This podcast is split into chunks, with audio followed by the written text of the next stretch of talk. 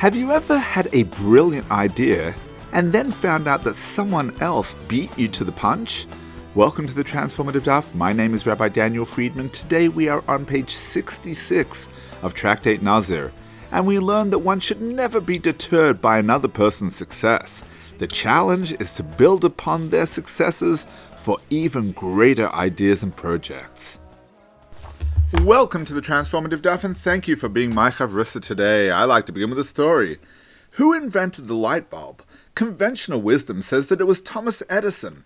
That version of the story, however, has been challenged over the years by a competing narrative that claims that one Nikola Tesla, who was working for Edison, was the true inventor of the light bulb and that Edison took all the credit.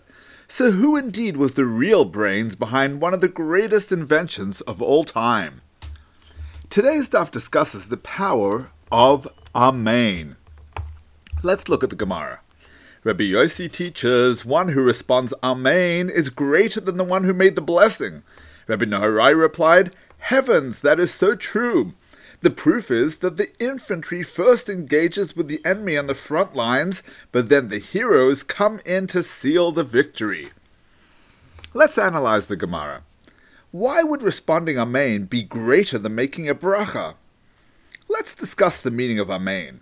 The word contains three letters, Aleph, Mem, Nun, and is the root of the word Emunah, meaning faith.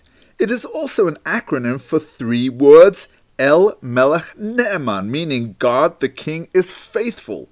When we respond Amen, we affirm our total trust in Hashem's faithfulness. Rabbi Meir ben Yecheskel ibn Gabbai explains that while a bracha contains one name of God, Amen actually contains two. Within Amen, one may find both the written and pronounced names of Hashem.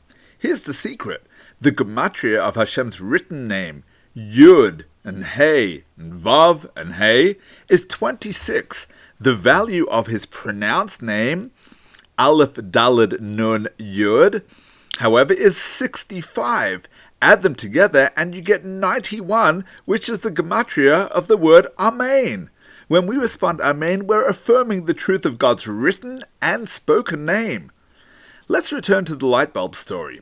Despite the popular belief that Edison invented the light bulb, many inventors were involved in developing various prototypes, from Nikola Tesla to Joseph Swan. That doesn't diminish Edison's extraordinary contribution he eventually figured out how to fix the sustainability issues surrounding the other models and bring the light bulb to a mass public. But you can imagine how Edison must have originally felt when, on a trip to Europe, he found young Tesla, who was nearing completion of the idea to which he had dedicated his life to figuring out. His first reaction was probably devastation. Everything he had been working on had been a waste of time, someone else had beat him to it. Rabbi Yosef's message is don't worry if someone else beats you to the punch. Responding Amen to a bracha is even better than making the bracha. You might have worked hard to come up with a new idea or project. Suddenly your competitor or co-worker beats you to it. You feel crushed, all that time and effort for naught. Don't give up. Take what they've accomplished and expand the horizons even further. It's not about the blessing, it's about how you respond to it. The foot soldiers must fight the battle on the front lines, but you are a Marine. You get to come in and achieve the everlasting victory after all the hard slog work has been done by others. That's an even greater blessing. That was the Torah's promise to us when we entered the promised land. God would give us great and fine cities that you did not build, houses filled with all manner of good that you did not fill, wells dug out that you did not dig, vineyards and olive groves that you did not plant, and you shall eat and be satisfied. Would you be upset if you weren't the one to plant the vineyards? Of course not. You would take the vineyards to the next level by gathering the grapes, pressing them, and making wine. That's what the Almighty wants you to do when you find that your great idea already exists. He wants you to take it to the next level. Don't ever be jealous that someone else came up with an idea before you. Take the concept and make it even better. God invested this finite world with the light of the infinite. There's no limit to the amount that a good idea can be expanded and improved upon. Imagine Thomas Edison and everyone after him had contented themselves with the light bulb. Where would we be today? You have unlimited creative potential. There's no limit to the great ideas that can be built upon great ideas. May you never covet anyone else's success, and may you use all the great ideas to design and create even more incredible concepts. Wishing you a transformative day.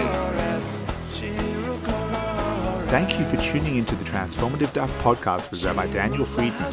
If you've enjoyed being my Chavrusa today, please consider purchasing the book series or partnering with the Center for Torah Values as we show the value of Torah and instill our values with Torah.